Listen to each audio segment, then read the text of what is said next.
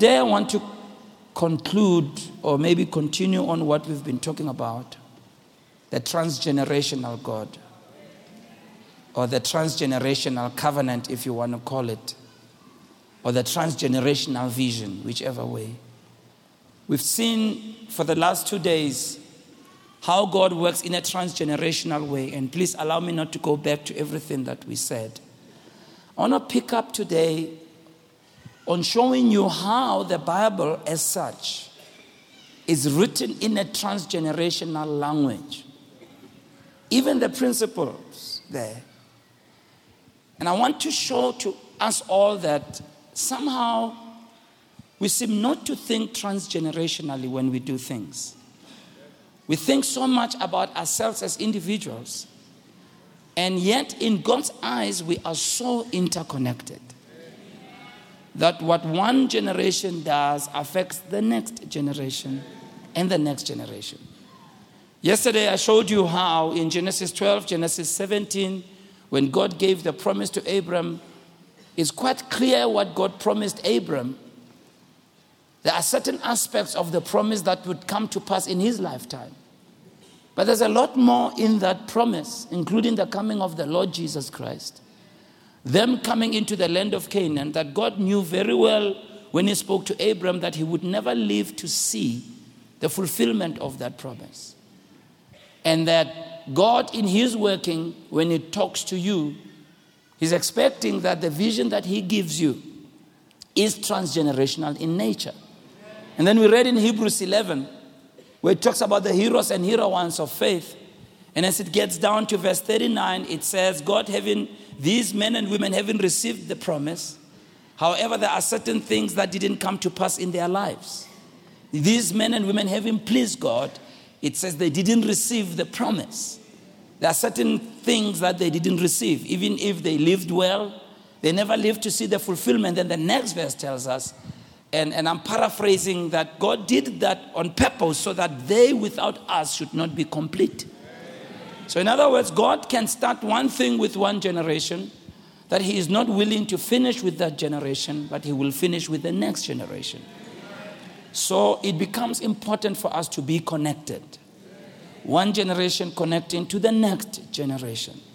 I'm going to show you as we close in the message today how it just seems like the manifestation of what God promises seems to land on the third generation. Seems like that. Doesn't happen like that always. But there seems to be some pattern in the Bible, further proving how important it is for us to be multi-generational in our thinking. That's a very important thing. But let's start first of all by showing you the multi-generational principles that we find in the Bible. How God takes a transgenerational approach. How we are interconnected as generations. Are you ready? Ah, yes. uh, you're not ready. Tell your neighbor, you sound like you're not ready. Let me try you again. Are you ready? Yes. I'm still not convinced. Look at your neighbor and say, even if he tries you the second time, you're not ready. Let me ask you again for the third time, and this is final. Are you ready? That, that sounds like it. That sounds like it. I want to show you a certain pattern that is there in the Bible. And, and remember, Bazalana, when you read the Bible, there are certain things that occur often. And if you study well, you'll know that there are certain patterns. You know, it's important for us to study the patterns in the Bible so that we align ourselves with what's happening. And we can be open to that truth. Let me show you the examples I'm talking about. Number one. A, let me say A or number one. Whatever number you want to put, A or number one.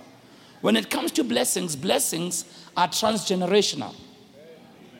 And that includes a vision, a call, even faith and prosperity. These are cited in the Bible as extending out to future generations. That's what God said to Abram in Genesis twenty-two, verse seventeen. And I'm going to read you a number of verses tonight. He says, I will indeed bless you, and I will multiply your children as the stars of the heaven and as the sand which is on the seashore. And your children, your descendants, shall possess the gate of their enemies. And by your descendants shall all nations of the earth bless themselves, because you have obeyed my voice. So God says to Abraham, you know, the blessing I'm blessing you with is going to pass on to your children. So it, it's important for us, Bazalana, to think like that, because I think one of the mistakes we've done, particularly Runa, our kind of churches, the charismatic churches, I think in our teaching we have become so individualistic that we don't realize how the Bible uses the term as we. Jesus, when Jesus taught us to pray, he didn't say pray my Father. He said pray our Father, which art in heaven. God is a God of multiple generations. Genesis twenty-eight verse three and four says, God Almighty bless you, make you fruitful, talking to Abraham, and multiply you that you might become a company of peoples. May he give you the blessings of Abraham to you and to your descendants with you, that you may take possession of the land of your sojournings which God gave to Abraham. So you know, when the blessing falls on you, it's going to pass on to your children. Yeah. Now, I'm going to say some things that are very hard tonight. All right. Because one of the things I'm noticing is that sometimes children don't realize that even though they are not obedient and they're not living for God, they think they're getting away with it because they notice that their actions seem not to be producing bad results. What they don't realize is that they are walking under the grace of their parents. And that's why God has protected. Now, it won't go on forever. It won't go on forever. It, it won't go on forever. But there are many times when we walk under the blessings. Many of us here, if we were to tell the truth, our parents really tried their best. They may not have known the Bible to the extent that you know it. Okay, they may not have really come into this kind of setup, but they did follow God. They did pray. I mean, Runaru Hudile, we grew up in a time when people went to church. You know, it's not like today. You know, in our time, everybody, most people went to church. Yeah, we went to church. I, I went to Dutch Reformed Church. We went in my home on Sunday. The whole family went to church. That was usual. That was usual. And we, we had the same problems that are there in the world today. All kinds of problems. But our parents put God first. They may not have had all the teachings we have today. They may have tried it in their own way, but at least they tried. And look at us. How blessed we are. Yeah. Yeah. Many times, Bazalana, I think about my parents. Many times. Every time I stand here, I think about them.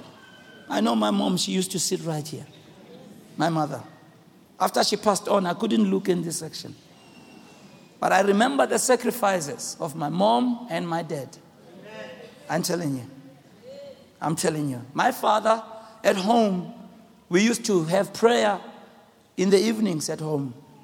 We'd pray as a family. My father played a leading role as an example at home of being a person who was committed to serving his pastor. Amen. Served in the Dutch Reformed Church. Faithful. He was a faithful elder, my dad. And they used to preach in turn. Sometimes the elders would be featured to, to preach. On the, on, the, on, the, on the eve of him preaching, the Saturday, when if he's preaching on Sunday, that Saturday, the whole Saturday, he would literally sit by himself in the dining room in the afternoon, listening to gospel music and preparing. I realize I do that. I only realized the other day is a how. But you know, he he he lived right. Thank God he, he never drank, he didn't smoke, didn't swear, didn't beat up my mom, didn't womanize. Yeah. I mean, the man did well. I'm telling you. Good teacher. I'm telling you. Now watch, Bazalana. Watch. He didn't, he didn't have a large church. I'm already going ahead of myself. He planted the seeds that start.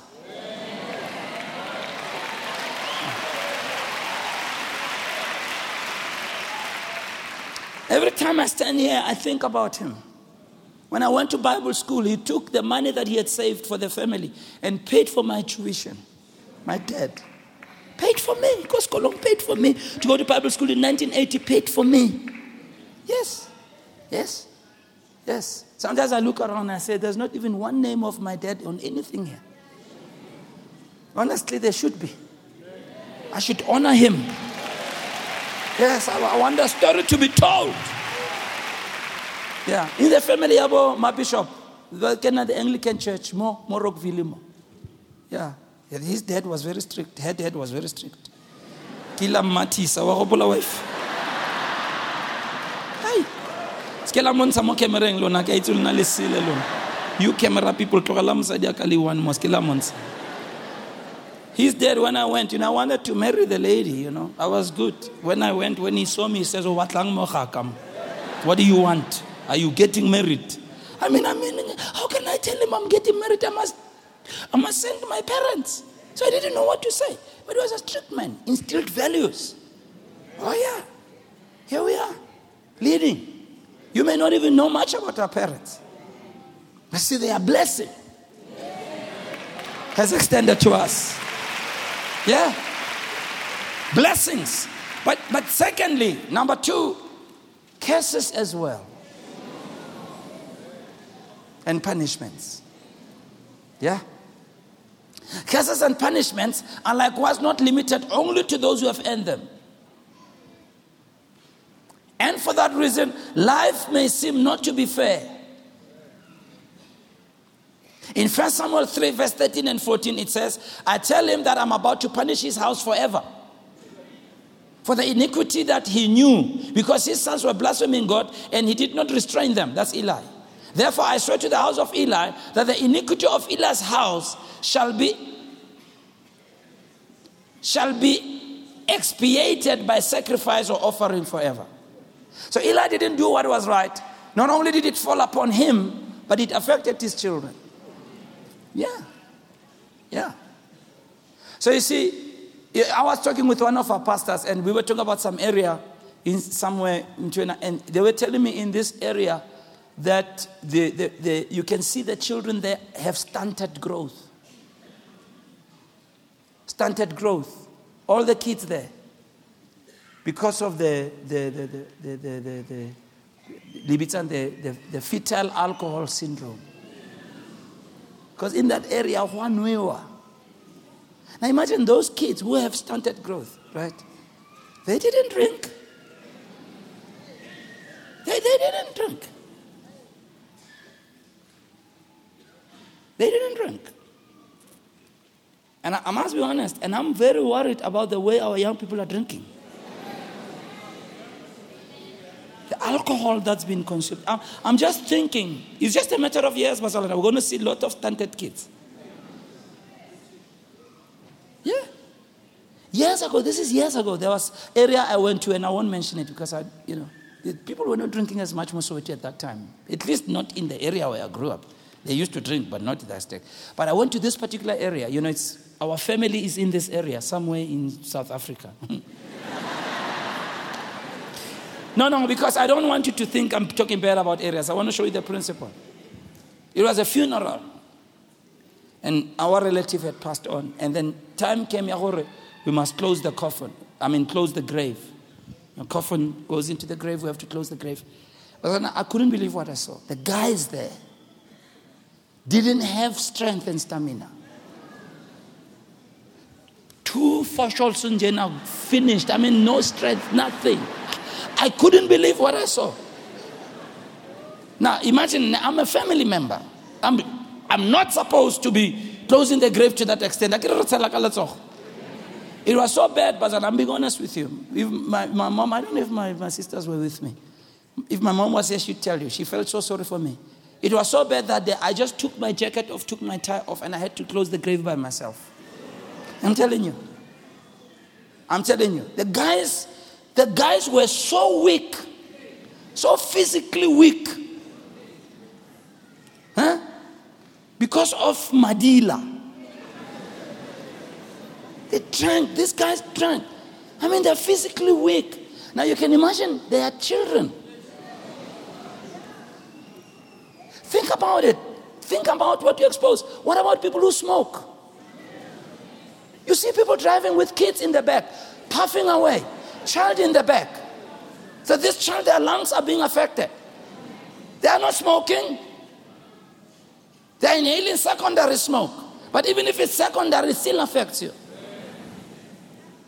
We don't think about the transgenerational effects of things. Look at your neighbor and say, it's sobering tonight. You're not saying many amens like yesterday. Number three, covenant. Covenant. Covenant is transgenerational. David and Jonathan made a covenant in First Samuel twenty-three eighteen. And then later on, in Second Samuel nine, verse six and seven, David comes through. It says, and Mephibosheth, the son of Jonathan, the son of Saul, came to David, fell on his face, and did obeisance. And David said, Mephibosheth, and he answered, behold your servant. David said to him, do not fear, for I will show you kindness for the sake of your father Jonathan. And I will restore to you all the land of Saul your father, and you shall eat at my table always. Yeah. Now watch, Bazalana. See, this is going to be a very difficult one.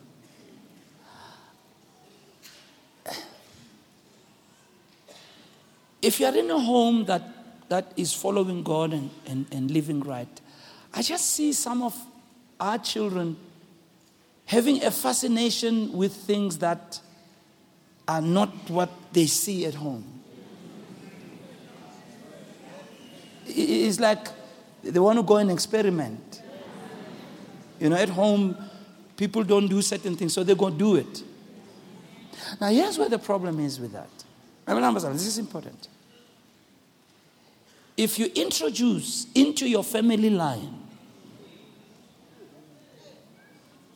things that are not the right things, particularly if you're in a home that's trying to do what's right, do you know what you're doing? Do, do, you, do you understand when you, when you start behaviors that they are not the right behaviors that you've been raised with, right? You were raised in a home, they pray, they go to church, they do this, they serve God. You feel, no, I'm missing out. Because you know, that's why the devil lies to young people about that. You, you think you're missing out. You think it's it's better out there to go into these wild things because at home, and, and young people complain, I didn't have a choice, I just found myself in church. You should be grateful. Uh, because I know people who grew up on the other side, in a home where everybody's fighting, everybody's drinking, everybody's smoking, everybody's having children out of wedlock, everybody's cursing. It's just a home where there's no order. Everybody comes in and goes. They never stay as a family. They never pray. They never talk together. They never talk nicely to each other. It's just pandemonium. There's homes like that. Everybody just gives in to their desires and just does whatever. Just let's just just live it up. You want a home like that? You want an environment like that where everybody, everybody, everybody smokes, everybody drinks, everybody swears, everybody doesn't care, everybody sleeps around with everybody, everybody just do, just just do whatever. When there's food, whoever is there, when they find the food, they eat and finish. They don't even think about anybody. They just finish. They don't care. Everybody came as Pandela. There's no order in that home. Hmm? The father goes around, he's drunk the whole day, he never cares, he never brings anything. Mary tries to at least build the home by herself. She has to work herself to death. Nobody ever says thank you, nobody ever says we recognize. Do you want, do you want a background like that? You want a background where you don't know who your father is? You you, you grew up without a father because your father gave birth to you. They they, they, they, they, they, they made your mom pregnant. They walked away from you. You grow up, go to school, don't have a dad. You don't know who he is. You don't know. You want to do the same? Do you want to, do you really want that? Do you, do you know what it takes to change that kind of of of of of, of family? Do you know that how, how, how much you're going to have to work hard to detox a family when it has those things? Now, are you going to bring in something foreign? you, you think in the name of fun, you must, you must try and experiment and bring that in. You're going to experiment with alcohol. You're going to experiment with drugs. You're going to experiment with... You're going to... Do you know what? Do you know? Do you know? Do you know what you're doing? So with covenants, God told people, when you have a covenant with me, let your children have the same covenant. They mustn't allow anything else. They don't allow anything else. Look at your neighbor and say, even if you're clapping, I can see who is.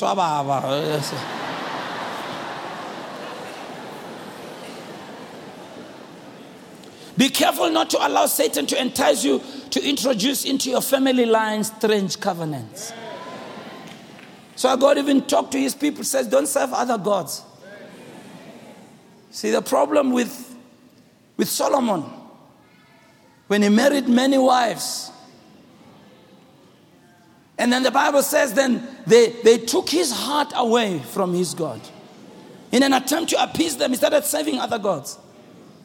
You start bringing things that you never were raised with.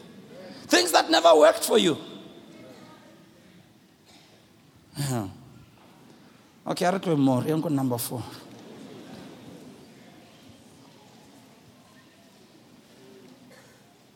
When it comes to obedience and the blessing of honoring, it becomes multi-generational. Honor your father and your mother. This is the first commandment with promise, that it may be well with you and that you may live long on earth. So in other words, how I honor my parents is going to determine the outcome of my life. That is why the New Testament takes a concern for young and old in the Lord, and even faith generations are addressed. God's goal is for honor to be there in the home, the parents to treat their children well, and the children to, res- to respond well to the parents, because what happens in that home affects not only that person, but the coming generations. The same thing happens in a church. That's why we must handle things well in the church. The pastor mustn't...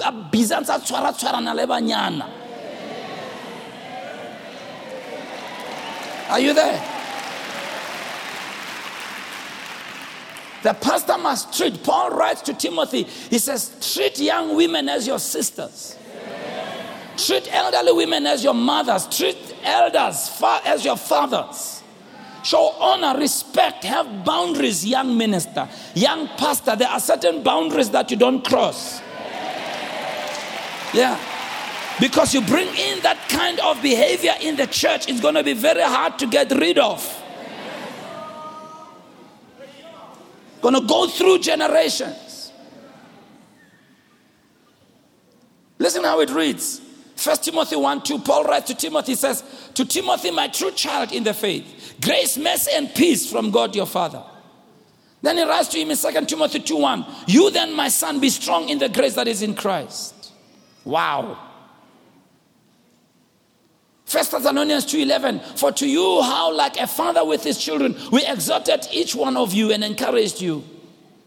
Second Timothy one five, I'm reminded of your sincere faith. Note he says, Timothy, I'm reminded of your sincere faith, which first dwelt in your grandmother Louise and in your mother Eunice.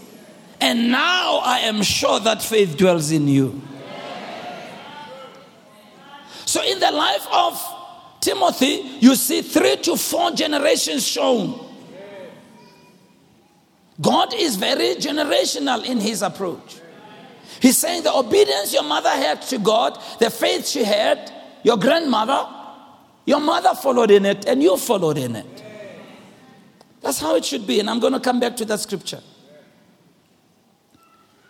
Number five, it's interesting that even certain practices, such as tithing, are transgenerational.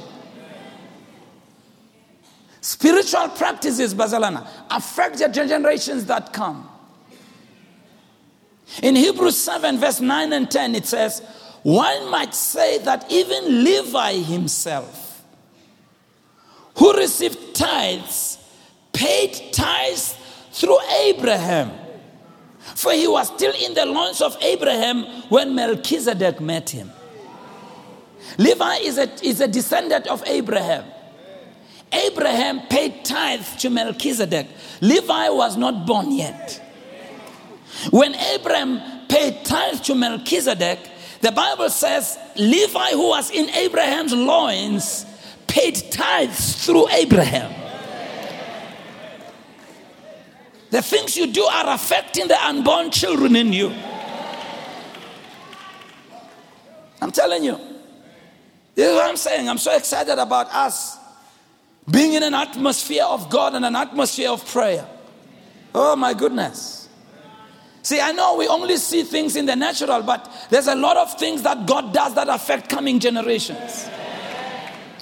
I think it was last year or, or two years ago, you know, I, I never forget this lady in our church. I just never forget this picture. You know, after the service I was leaving, and so she saw me in the parking lot, and I see this car. It's a, an S U V. I don't remember what model it was. Beautiful S U V. You could see it's brand new. So as it goes past, it just went, chee. Now, I don't know how to say it in English. Chee. That's the Soweto part. So then the door opens, and I and I see these two young, beautiful young girls and this lady. So she's big, broad smile. And she says, Mfundisi, I got it. So I'm thinking, what are you talking about? She says, my girls have passed matric. I think one of them had passed. The other one was working now. She had a job. The other one had qualified, something like that. And the car she's driving is a new car. She had bought it not long ago. She said, you know, my husband walked away from me when these kids were very small.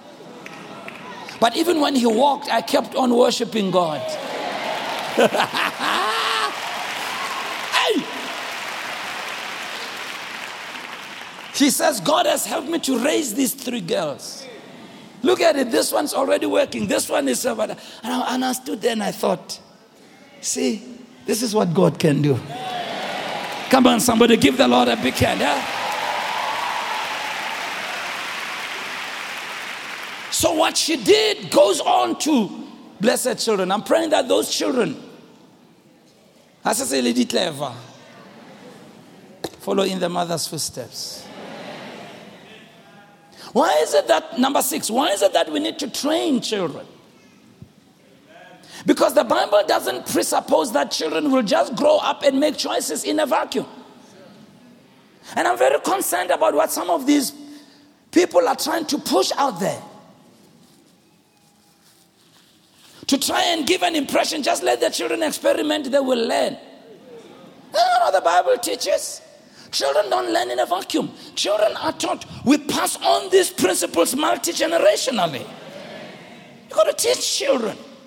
You can't just let nature teach them. Now, if you if you want to teach them not to, not to mess around with water, why don't you throw them in the pool? Let them drown so that they must learn to respect water. We, we, we, we so contradict ourselves sometimes. When you see them go to the pool, you say, hey, sky and moon. You stop them. So this is why the Bible doesn't presuppose that children will just grow up and make their choices in a vacuum, but that they should be trained and influenced by their parents and their grandparents. And parents, please, let's not let other people lecture us. Let's take the responsibility to raise our kids.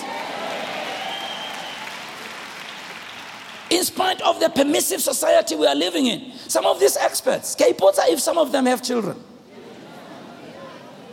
I'm being honest with you. Sometimes I ask myself, the, the things they say are so theoretic. Doesn't work in real life. I wonder if that's how they raise their children, some of them. Or they just say that because they're just trying to be correct, politically correct and everything. Take responsibility to raise your children. Certainly, we should not be abusive in any way. Definitely, we shouldn't be. But take the responsibility to instruct your children. Look at Deuteronomy chapter eleven, verse eighteen to twenty-one. You shall therefore lay up these words of mine in your heart, in your soul, bind them as a sign on your hand. They shall be frontlets between your eyes. You shall teach them to your children, talking of them when you are sitting in your house, when you are walking by the way, when you lie down, when you rise. Teach them. Even if they sit there and look bored when you are talking, just teach them. You know, sometimes children are funny. They sit there and act like they're bored.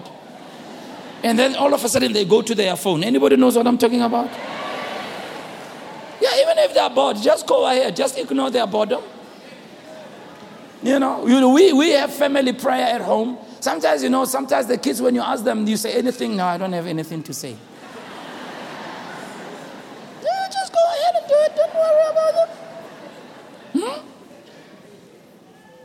You shall teach them to your children. Talk of them when you are sitting in your house, when you are walking by the way, when you lie down, when you rise up. And you shall write them on the doorpost of your house and upon your gates, that your days and, and the days of your children may be multiplied in the land which the Lord swore to your fathers to give them, as long as the heavens are above the earth. You know, I've looked at other religions, how they are very, very intentional. Really. I won't mention them by name, but I do know in one school, when our kids were in lower primary school, after the normal school time, as our kids went home, the people of this religion would take all their kids in that religion, lock them up in a class for another two hours and teach them about their religion. Every day.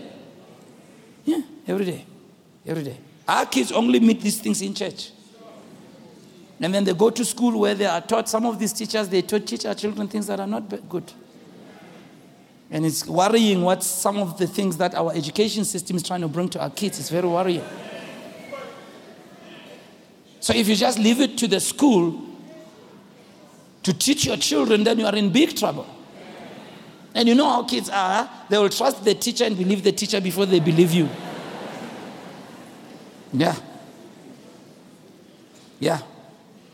So we need to take that responsibility, because the assumption is not that people, children will just catch good things in the air. We need to be very proactive in teaching them. Now, whether they do it when they're old or not, it's another thing. But at least teach them. Put that seed in them. You know what I've learned? When things are bad, people go back to whatever they were raised with. Oh, yeah. Oh, yeah. No, tell the truth. Tell the truth. Tell the truth, some of you. You were raised in a home that prayed. You walked away from God. You did all kinds of things. And the day uno nwelemo, ubonsa sefil. Ampatla, patricisa.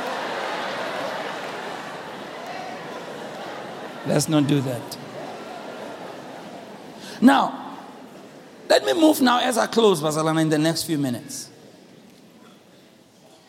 It's quite amazing to note when we read the Bible that there seems to be a principle or a pattern in the Bible, how things that, watch this, Bazalana, things that God has promised seems to come into fruition in the third generation. Now, I'm saying it seems. I mean, I'm not saying, I won't make a doctrine out of it, but it looks like it. And I want to show you just a few things in the Bible, and I won't read the scriptures, please, if you don't mind. Therefore, Mamela Bazalana, If if we want to make sure that we see the outcome of things in our lives, we got to keep God's principles and God's teachings within our lifetime, at least for three generations. It's only then that the principles that have been taught become spiritually, genetically encoded into the The D N A of the generation. Now, let me show you a few principles. As we said yesterday, God does promise things to people who don't ever live to see it. Let's start with this. In Genesis, we note how God makes a promise to Abraham. And as you realize, that promise had many sides to it. It had to do with him getting a son, him moving into the land. He didn't live to see that. Note this, Bazalana. But in Abraham's case, even if God made a promise for him, he got one child with his own wife. I know he did get Ishmael, but I'm talking about the child who, whom God had promised with his own wife. So he gets one child, only one child. Isaac comes in. With Isaac, he gets twins. Now, you'll note that Isaac had the same challenge as his dad had. They couldn't conceive. But when he conceived, it was a double portion of what his dad had. Watch this, Bazalana. And then one of the children by Isaac was Jacob. Jacob gets twelve children. So what's happening? It looks like this promise of childbearing is, is becoming incremental. It's in the third generation where you see more of it happening. Oh, you're not hearing what I'm saying. First generation, and I'm going to talk to you first generation. First generation, things are difficult, things are hard. That's why we're starting, that's why we're laying the foundation. You may not see everything that you are praying for, working for, planting seeds for. But if what you're doing stays within that generation, the next generation is going to be even better. Now, watch this. God promises Abraham to get into Canaan land. He lives his life, passes on, and then Moses comes and picks up. Even Moses, at least Moses who saw the land. And he didn't possess it. It was only in the third generation, through Joshua, that they went in. So a promise that started with Abraham, the one to whom it was made, never lived to see it. It seems to have manifested with the third generation. We just read about Timothy here. Timothy, a young man. Let me go back to that scripture. Where Paul is talking about Timothy, he says, I'm reminded of the sincere faith that dwelt first in your grandmother Louise and in your mother Eunice, and now the same faith dwells in you. Now, in Timothy's case, not only is he a believer, but he's a mfundisi now. Think about it. The grandmother probably, we don't know the generation before. Maybe she was the first one to go to church. I don't know. Maybe she was the first one. All she knew was just to go to church. But as she, as she, as she was blessed with a child, she took the child Eunice to church. So Eunice, as she grew up, she already grew up in church. It's not like the mother Eunice, you know, you don't even know when so Hudile, you don't even know all the right things in church. You have to try and really believe God and get your life together. But at least Eunice grows up in church. But when Eunice gets a child, this child doesn't only go to church. The brother is a preacher. I'm saying it's going to happen in your generation if you can understand what I'm talking about. So it looks like this thing is growing. So it looks like the third generation is the tipping point of our prayers. It looks like the third generation is the tipping point of our obedience to God. All the things that we do in terms of obedience to God never go to waste. Though you may not see the manifestation of those things, just know that as you as you obey God and do what is right, it looks like it God's not going to forget what has happened. Watch this, Bazalana. Quite interesting, when the children of Abraham, the children of Israel rather prayed, they called to the God of three generations.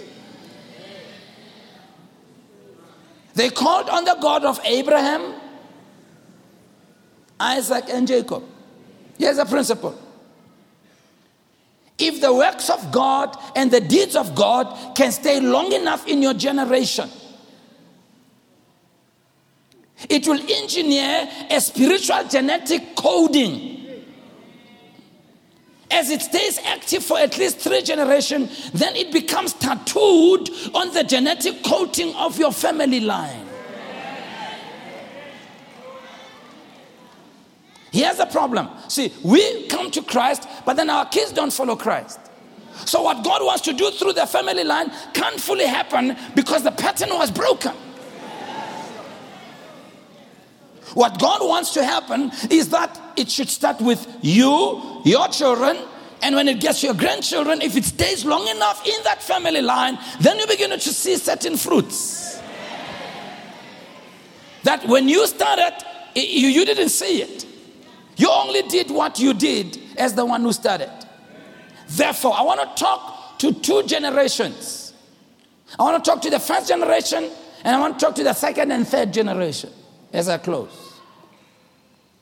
By first generation, I mean if you are the first one in your home. Let's talk about being a believer who has decided to follow Christ and live right. Some of you, you may just be twelve years old. You are the only one who has started on this journey. I am talking to you. You may be the only one who's here in church today, the only one who wakes up on Sunday morning, the only one who tries to pray and read the Bible, the only one who tries to live right. And they have made a mockery out of you. They're saying all kinds of things about you. But if, I, if this may be of any encouragement, please stay on, don't give up. God is a transgenerational God. God must start with somebody. It's going to be somebody, somebody. That somebody is this somebody that I'm looking at today. Can I hear a good amen in the house? So yeah, what I want to appeal to you, first generation. Number one, be faithful and sincere. Paul says, when I recall the unfeigned faith that was in Eunice, or the sincere faith. In other words, be a person of sincerity who walks in integrity. Proverbs twenty-eight twenty says, a faithful man shall abound with blessings. Psalms twenty-five twenty-one says, the integrity of a righteous person shall preserve them. Walk with faithfulness and sincerity and integrity, even when the results do not seem to be aligning with how you are committed. Do what is right. I think sometimes we have taught people wrong. We, we've given people the idea that if you just follow God, everything will work out like that. Hey, that's not fully true. Everything will work out finally. But it may not work out in the first year or the second year or the third year or even the tenth year. We have to get to a point, Bazalana, where our commitment to God is not based on any results. We've got to trust what God said, even if we don't see, oh, come on now, the manifestation of that.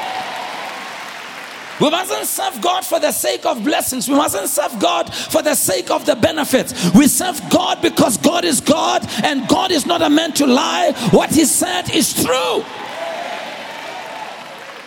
We will serve God because it's the right thing to do. Or somebody said you lost your car, even if you're serving God, it's okay. It's the right thing to do. Yeah, you were retrenched even if you were praying and tithing. I'll still keep on praying. I'll still keep on tithing because it is the right thing to do. Yeah, look what has happened in your family, even if you're following God. I will still follow God anyhow because it's the right thing to do. Job was a man who was righteous. He was a man who lived for God. He was a man who was doing what is right. He had a report from God when God said to the devil, have you seen Job? There is no one like him. He is faithful, he is righteous, he is steadfast, he's walking rightfully before me. He's walking upright before me. That was the testimony of heaven. But in spite of the testimony from heaven, Job lost all his family. He lost all his flock. He lost his health. He lost everything. He lost his house. He lost his peace. He lost all his children. And I like Job because when he lost everything, he didn't go back and say, this God doesn't know anything about me. He stood up and said, Oxalayo, I came naked into this world. Even if I lose everything, I didn't bring anything into this world. Naked came I into this world and naked shall I return. Can I hear amen, somebody? And finally it comes to the point and he says, you know what, I know that my Redeemer liveth. I may not understand, but my Redeemer liveth. Serve God because it's the right thing to do.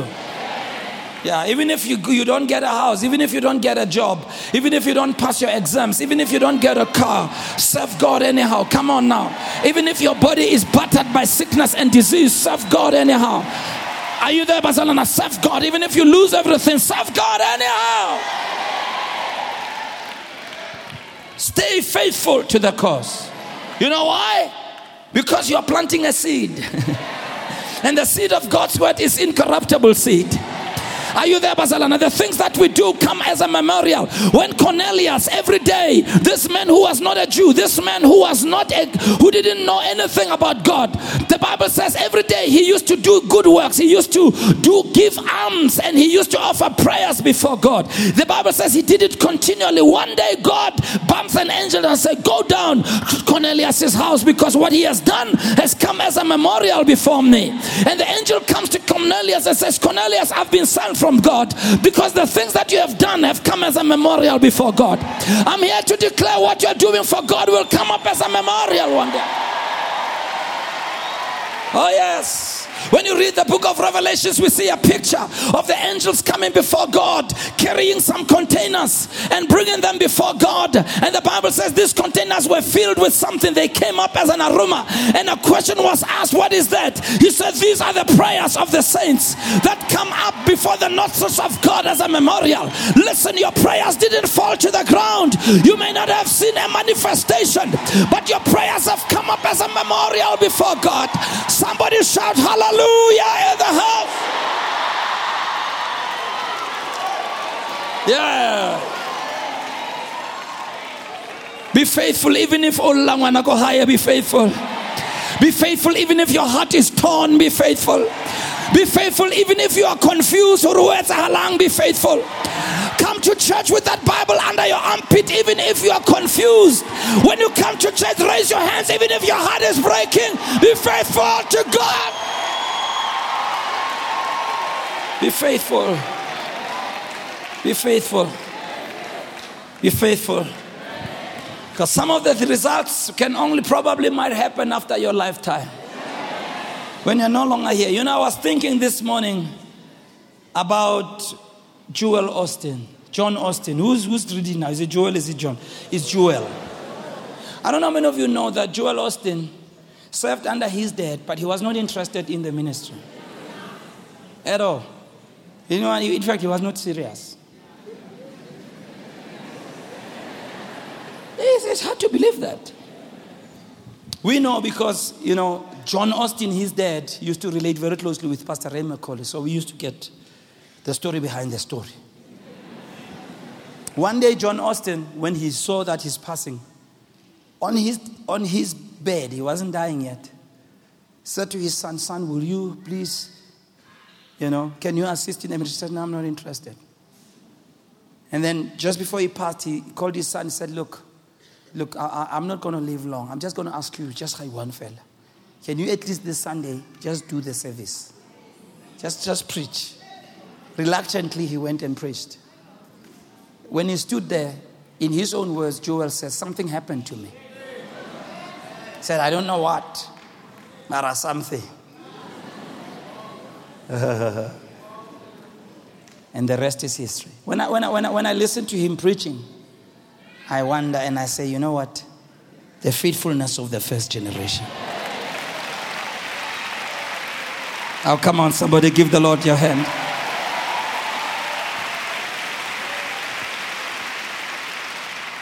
Number two, sacrifice for God's ideals. Sacrifice for God ideals. Matthew sixteen twenty-four and Matthew nineteen twenty-nine. I'm not going to read that. Sacrifice for God's ideals. We don't talk much about sacrifice these days. I found out when it comes to the things of God, you need to sacrifice. You need to do it even if you don't feel like it. Even if you're not reaping the fruit of it. You need to do it even if it costs you something. You need to do it even if you feel you've spent all there is, but there's nothing in return. Sacrifice. I found out anything in life that's of any substance is built through great sacrifice. Learn to sacrifice. Number three, hold on. Hold on. Hold on to your belief.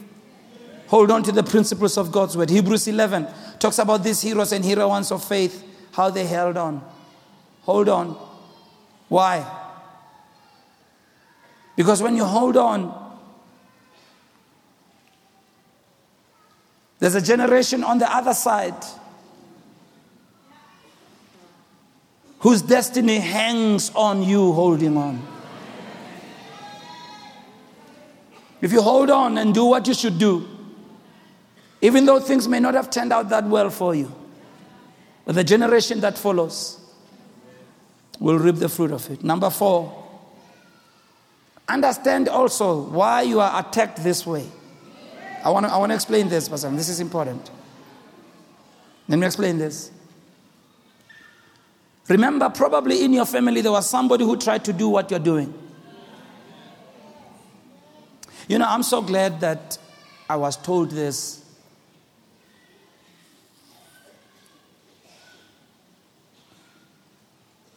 By my dad and my mom, that in, in our family, okay, let me talk about that because I was going to come to that. You know, in, in different families, and I'm and I'm not trying to be stereotyped about this, but there seems to be a certain pattern wherein people of a certain family seem to move towards a certain type of career or certain kinds of careers. It's, it's not, now we don't make a doctrine out of it. But there, there seems to be a tendency in families. Kreonale family, they are business people. Many of them, they are just into business. It's not everybody, but uh, uh, or they are musicians. I mean, the Dube family, you know, Bishop Benjamin Dube. I mean, it, it, it goes back. But but even preachers is the same. There's, in fact, in the in the in the Old Testament, you do know, and I'm not saying we must make a doctrine out of it, but the priesthood came out of the lineage of Aaron. It, it, it goes along family lines. Um, we don't say exclusively, but it does happen. So in our family, we have a we have a history of preachers. It's but there, there was always something that on the eve of them coming into ministry, they would make a serious mistake about their life. That would hinder them. Now, Bazalana, I'm being very open with you. That pattern tends to repeat itself. And if you're aware of it, you need to learn to work so hard that it doesn't happen with you. Because, if that pattern is not broken, it's going to dog the whole family. So here's my point. Thankfully, I was made aware, sensitized, and by God's grace, one had to do something and make sure they don't fall victim to that. Now, here's my point. Therefore, you'll understand why there is this area where Satan is really coming against you with everything. I tell you, he's hitting you left, right, and center. I'll tell you why. Because in that same area, your parents failed, your grandparents failed, your great-great-parents failed, because Satan is using that to hold your generation hostage in realizing the fullness of what God wants to do through them. So if you are the first one to try and turn things around, all hell is going to break loose. Because all the demonic powers, all the powers of darkness, and all the plans that Satan has been scheming and planning for many generations, all of them are going to converge on you.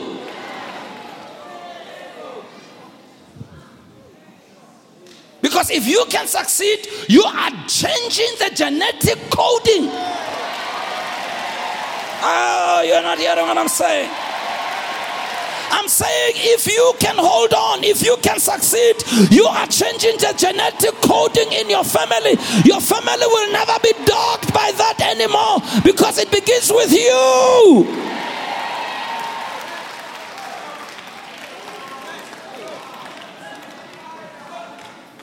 So when you read in the Bible about people like Josiah, who didn't come from a good family, not good background, but this young man decided he's going to do what was different from his father and his grandfather. That's not easy. Because all those demonic hosts, all those things are going to come on you. So now you know why Satan is putting so much pressure on you. Now you know why you have to say, I'm not moving at all, I'm standing here.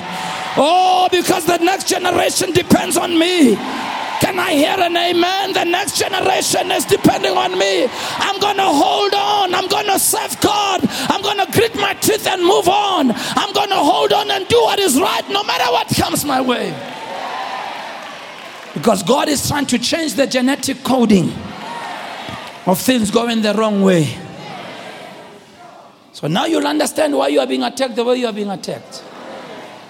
It puts your battle into perspective now. You know why people don't like you. You know why they hate you. You know why they talk against you. You know why from nowhere the devil attacks you. You know why it looks like nothing is working in your life. Now you understand why. You've prayed so much, but you don't see any result. Now you know why. You see other people overtaking you. Things working for them, but they're not working for you. Even if you are more committed and you're praying more, now you know why. But now, because you know why, you got to stand strong. Be strong in the Lord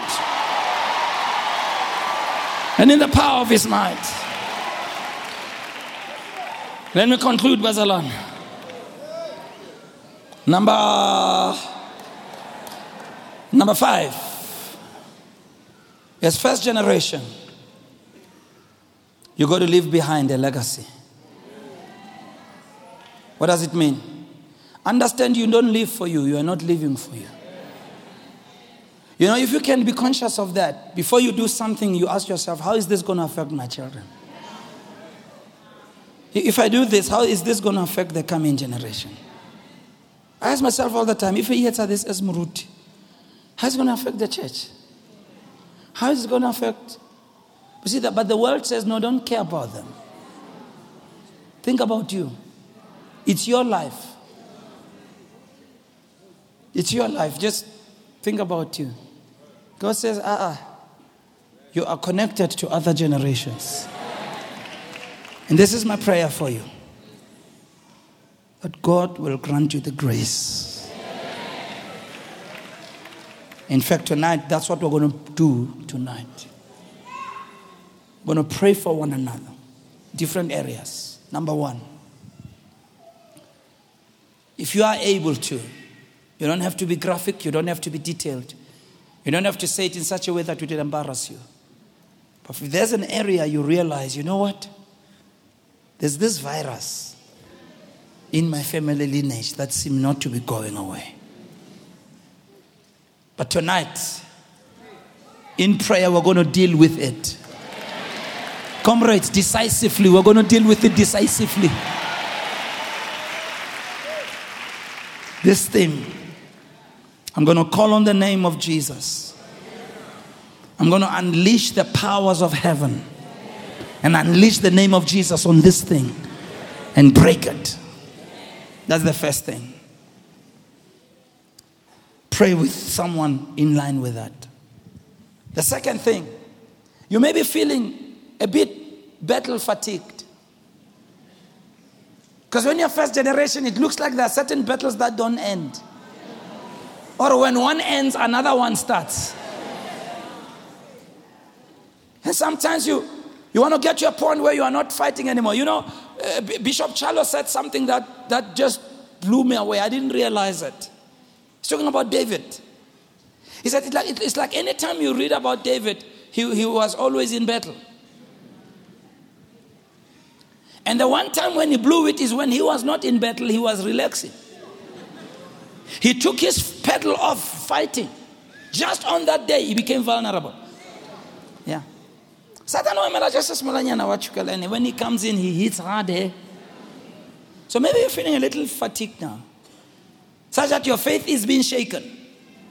Certain things you're starting to say, ah, I don't think it will work because I've been praying on that. Just have someone stand in prayer with you and agree with you. And then thirdly, we're going to make some declarations by faith in the name of Jesus. Are you ready to pray? Find two or three people and just begin to pray together. The first thing is that, as we said, talk to them about that area. That's a virus. Deal with it decisively in the name of Jesus and break it. Number two, pray with one another in those areas where you feel like you're battle fatigued and you're tired. And thirdly, we're going to do some declarations in a while. Begin to pray right now. Begin to pray. Begin to pray. Begin to pray all over the place. Begin to pray.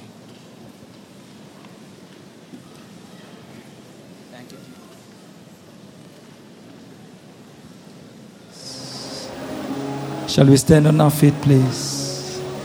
Thank you, Jesus. Let's stand on our feet. We're going to make this powerful declaration as we hold hands together. We're going to make this powerful declaration together. Thank you, Jesus. Join hands with somebody.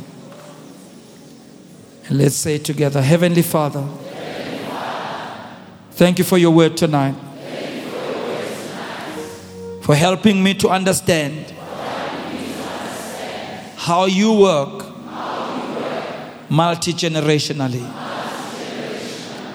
Now I know, now I know what, is what is at stake. The entrance of your word, of your word has brought light to me, light to me. And understanding. Thank you for the revelation of your word. Your word is a lamp to my feet. Your word is a light to my path. It is because of your word that wisdom comes to my life. And as I act on your word, I will see the fulfillment of what you have promised. And right now, in the name of Jesus, I have taken a stand against the spiritual virus that's trying to infect my family. The work of the enemy that is trying to take my lineage in the wrong direction. I have made my declaration on behalf of my family, on behalf of my lineage. The works of the enemy, the works of the devil shall not prosper in the name of Jesus. I take the authority of the name of Jesus and I destroy every plan, every scheme, every work of the evil one. In the name of Jesus, I come against what you have done. I stand against your work right now. In the name of Jesus, I speak destruction to your plans. In the name of Jesus, your plans fail right now. In the name of Jesus, let what God has destined for my family, for my lineage, let it prosper, let it succeed in the name of Jesus. I declare it so. No weapon formed against me, no weapon formed against my family, no weapon formed against my lineage will prosper. When you come in like a flood, the Spirit of the Lord will raise up a standard against you. I speak against your works in the name of Jesus. I speak against your plans. Let them crumble. Let them fail. In Jesus' name. In Jesus' name. In Jesus' name. And Heavenly Father, I thank you for your power that fills me to overflowing and raises me from a spirit of discouragement. I will not be discouraged. I will not give up. I will not throw in the towel. I will not walk away from the battle. Greater is He that is in me than he that is in the world. I can do all things through Christ who strengthens me. You, O God, you have made me to be more than a conqueror through Christ Jesus. Thank you that your Holy Spirit raises me up, lifts me up, makes me strong.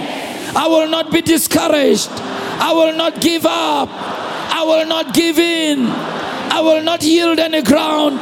I stand strong in the Lord and in the power of His might. I'm advancing by the power of God. I'm advancing by the power of God. I'm moving forward by the power of God. I am picking up the weapons of my warfare. The weapons of my warfare are not carnal, but they are mighty through God to the pulling down of strongholds. I pull down every stronghold. I pull down every work of the enemy. And I stand up strong, powerful, in the Lord, in Jesus' name. And Father, today I make a declaration. You have made me more than a conqueror, and I stand strong, and I stand strong, and in my family line there will be a manifestation of the works of God. Let your grace rest upon my generation.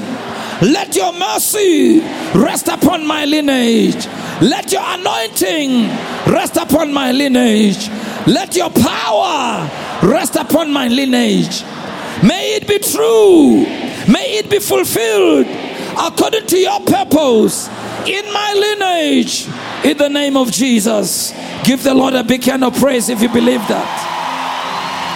Hallelujah. Give the Lord a big hand in the name of Jesus.